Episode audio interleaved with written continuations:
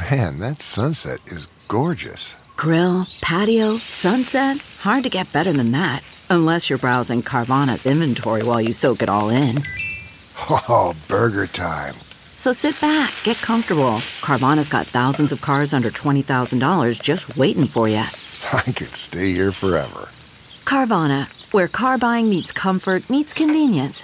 Download the app or visit Carvana.com today.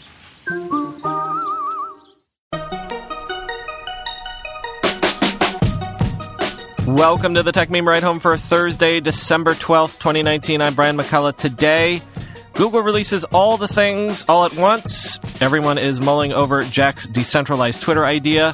One last tech IPO of the year. Should seed investors just say yes to every deal? Why you should know the Canva story and why Cousin Greg playing Adam Neumann is my Christmas dream come true. Here's what you missed today in the world of tech.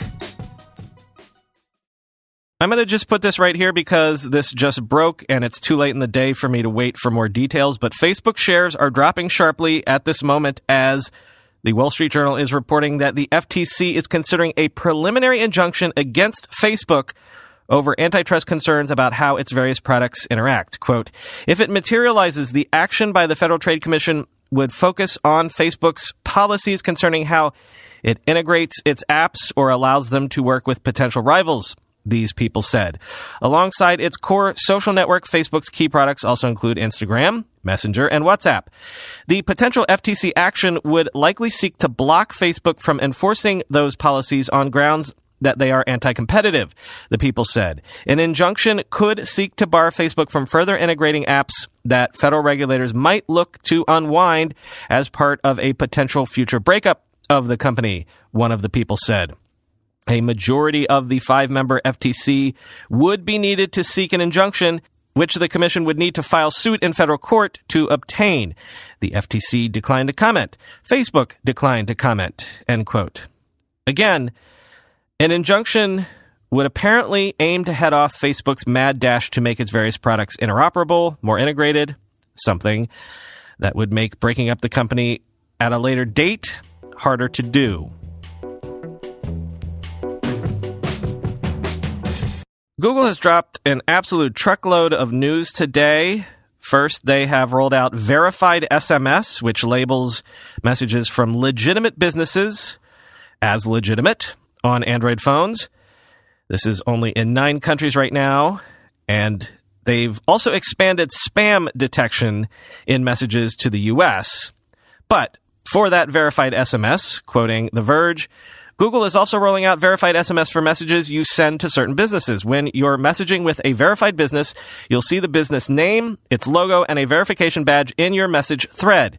Messages will be verified on a per message basis. 1 800 Flowers, Banco Bradesco, Kayak, Payback, and SoFi are among the first brands that will send messages with verified SMS, according to Google. End quote. And Google also says it is changing mobile search results for news topics, adding more carousels of stories, starting in the US and rolling out later internationally. And Google has brought its real time translation mode called Interpreter to the Google Assistant app on iOS and Android globally with support for 44 different languages, quoting TechCrunch. The feature works in tandem with Assistant. Say something like, Hey Google, be my German translator, or Hey Google, help me speak Thai, and the feature kicks in, offering up real time translated transcript and audio. The feature also offers some smart replies, a la Gmail, to help keep the conversation going. The feature is now available in 44 languages, up from the 29 available on the smart display slash speakers that this feature previously was limited to. It's integrated directly into the Google Assistant app, negating the need to download an additional translation app, end quote.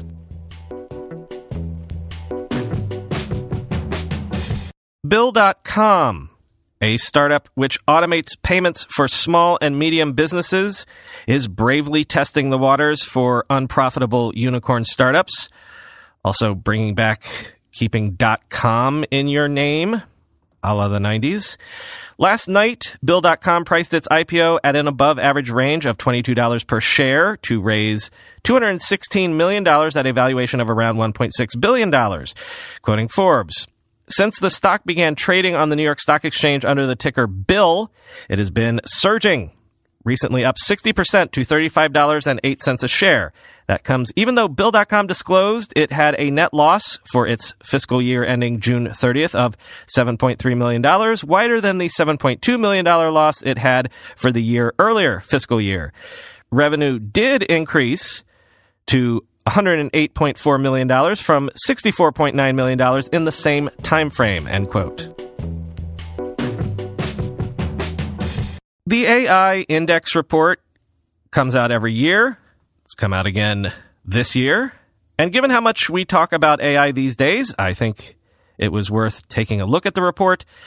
AI research has been skyrocketing. There has been a 300% increase in peer reviewed AI papers this year. AI degrees are popular also.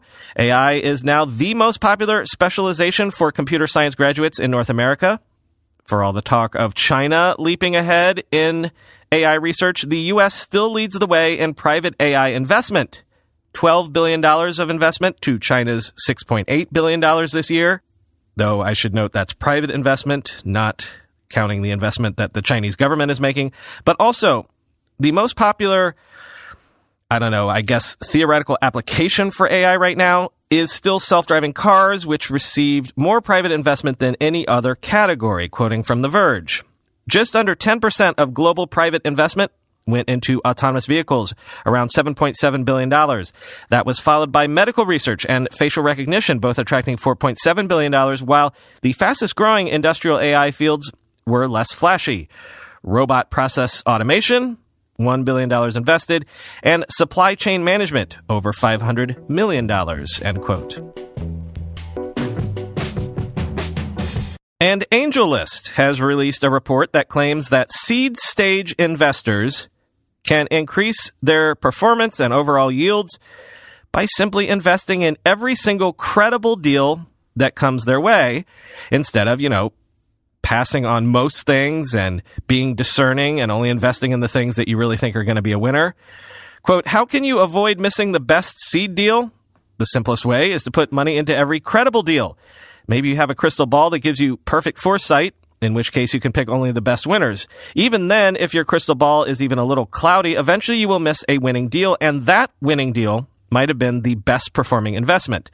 Simulations on a 10 year investing window for seed stage deals suggest fewer than 10% of investors will beat the index, even if those investors have skill in picking deals.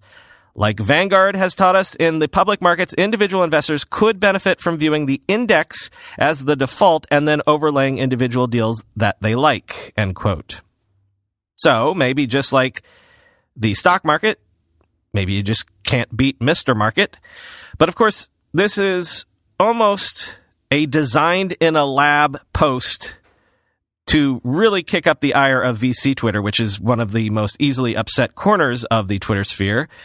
I've already seen some pushback that suggests that the dataset AngelList used did not include money losing investments, which, as was pointed out, would kind of be like calculating S&P returns by only including stocks that went up. But then others have said they actually explain all that in the paper. I don't know myself because I haven't had a chance to read the paper yet, but I'm letting you know the paper is out there, that this is its thesis, and that this is the debate that has been going on so far.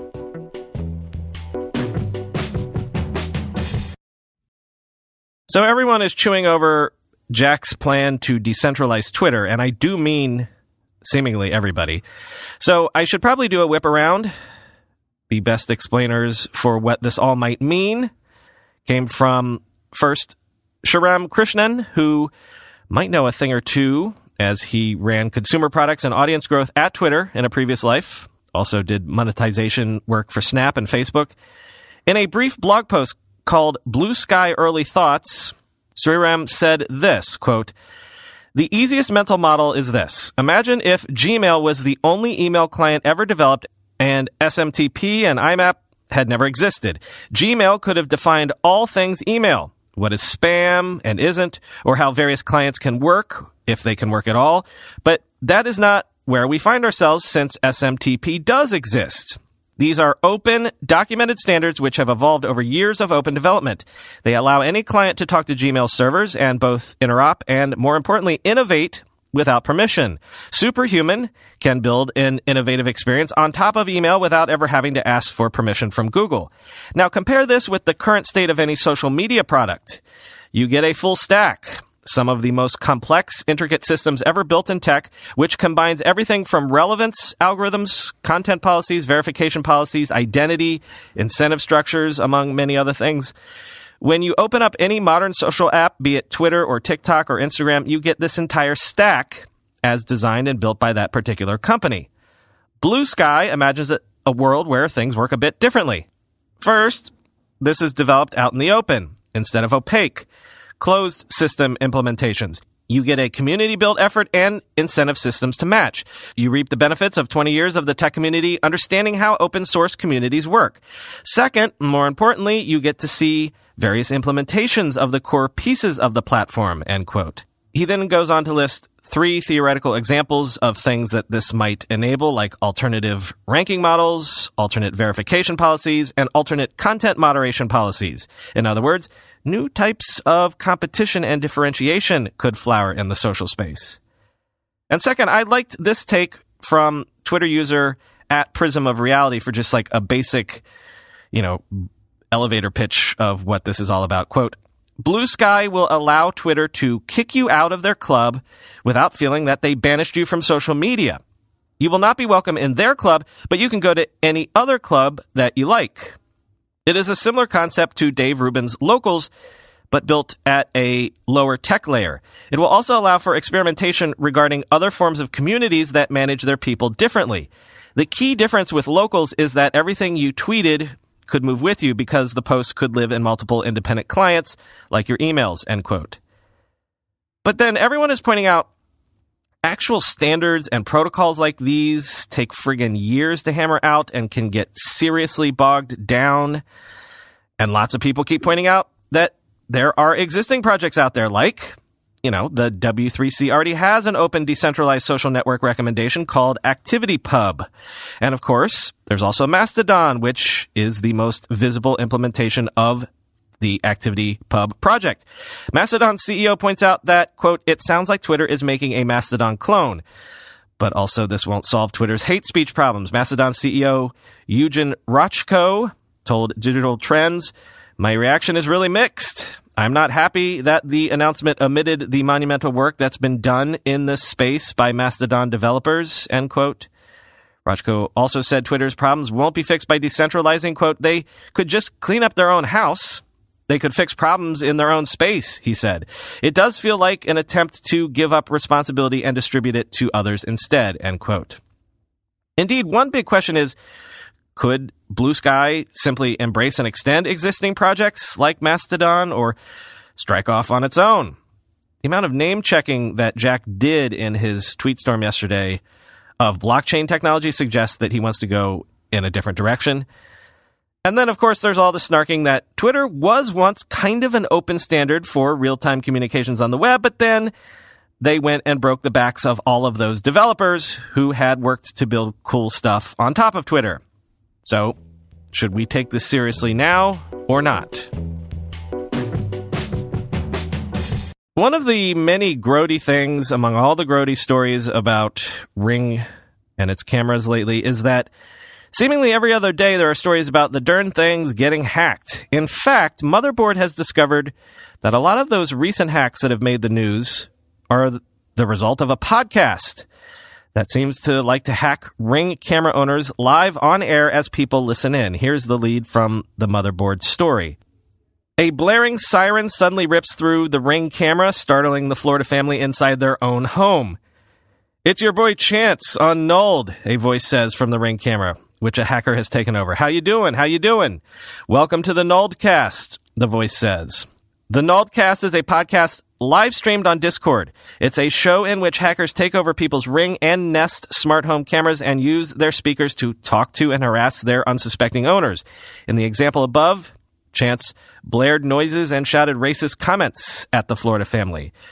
Quote, sit back and relax to over 45 minutes of entertainment. An advertisement for the podcast posted to a hacking forum called Nulled reads. Join us as we go on completely random tangents such as Ring and Nest trolling, telling shelter owners we killed a kitten, nulled drama, and more ridiculous topics. Be sure to join our Discord to watch the shows live, end quote. Apparently, nulled cast members have been going through trying to delete all episodes and evidence of the show today. But this brings up a point about the Ring camera, the Nest camera, any friggin' smart device that you bring into your home. Apparently, all of those things have become the favorite thing for people to hack because you can just churn through the huge corpus of compromised emails and passwords until you find one attached to a device in someone's home. Apparently, people are like, oh, I bought this camera to serve as a baby monitor. I'll just use my usual password that I use for everything because, you know, this is fun and I don't want to have to look up a password in the middle of the night if I wake up and I want to check on Junior. But no, no, do not do that. A camera in your home. That should probably be maybe the most unique lockdown password that you can get your hands on. Finally, today, I was considering saving this for the long reads tomorrow, but this is a story that I think more people should know about.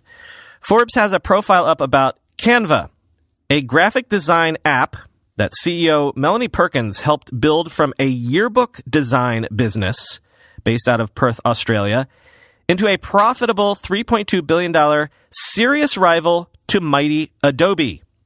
This is a classic entrepreneur story in a way, except for all the ways that Perkins and Canva are exceptional. Quote, Canva was based in Australia, thousands of miles from tech's Silicon Valley power corridor.